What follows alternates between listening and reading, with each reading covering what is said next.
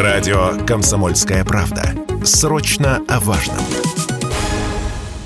Финляндию теперь только по гуманитарным визам плюс для прибывающих по семейным обстоятельствам, учебе, работе или на лечение. Российским туристам же во въезде отныне отказано. Решение принято ввиду угрозы международным отношениям Финляндии, заявил глава финского МИДа Пекка Хаависто. При этом в минувшие выходные страна приняла, пожалуй, рекордное число россиян. Почти вдвое больше, чем недели ранее, сообщает ТАСС. Сухопутную границу в районе Выборга пересекли свыше 13 тысяч машин с российскими номерами или почти 40 тысяч физических лиц. Насколько существенным было финское направление для российских туристов журналистов ранее, Радио КП рассказал президент Союза туристических агентств, член Общественного совета при Ростуризме Сергей Голов поскольку это узко такое направленное путешествие, и в основном это, я еще раз повторюсь, это зимний период, каникулярное время, вот это самый был популяр, ну, самое пиковое время. На рыбалку магазины затариваться, домики есть у кого-то, да, что думают о закрытии Суоми для россиян сами туристы,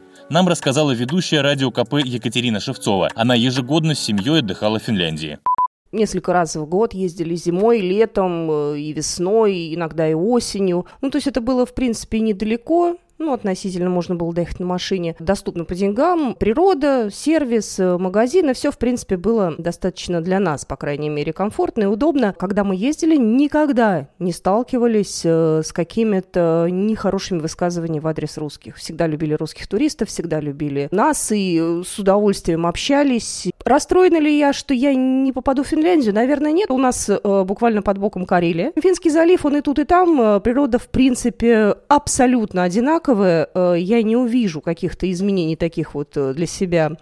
Напомню, в начале сентября Еврокомиссия приостановила соглашение об упрощенном визовом режиме с Россией. Стоимость виз и сроки их оформления сильно выросли, и туристам их теперь выдают в последнюю очередь. Василий Кондрашов, Радио КП.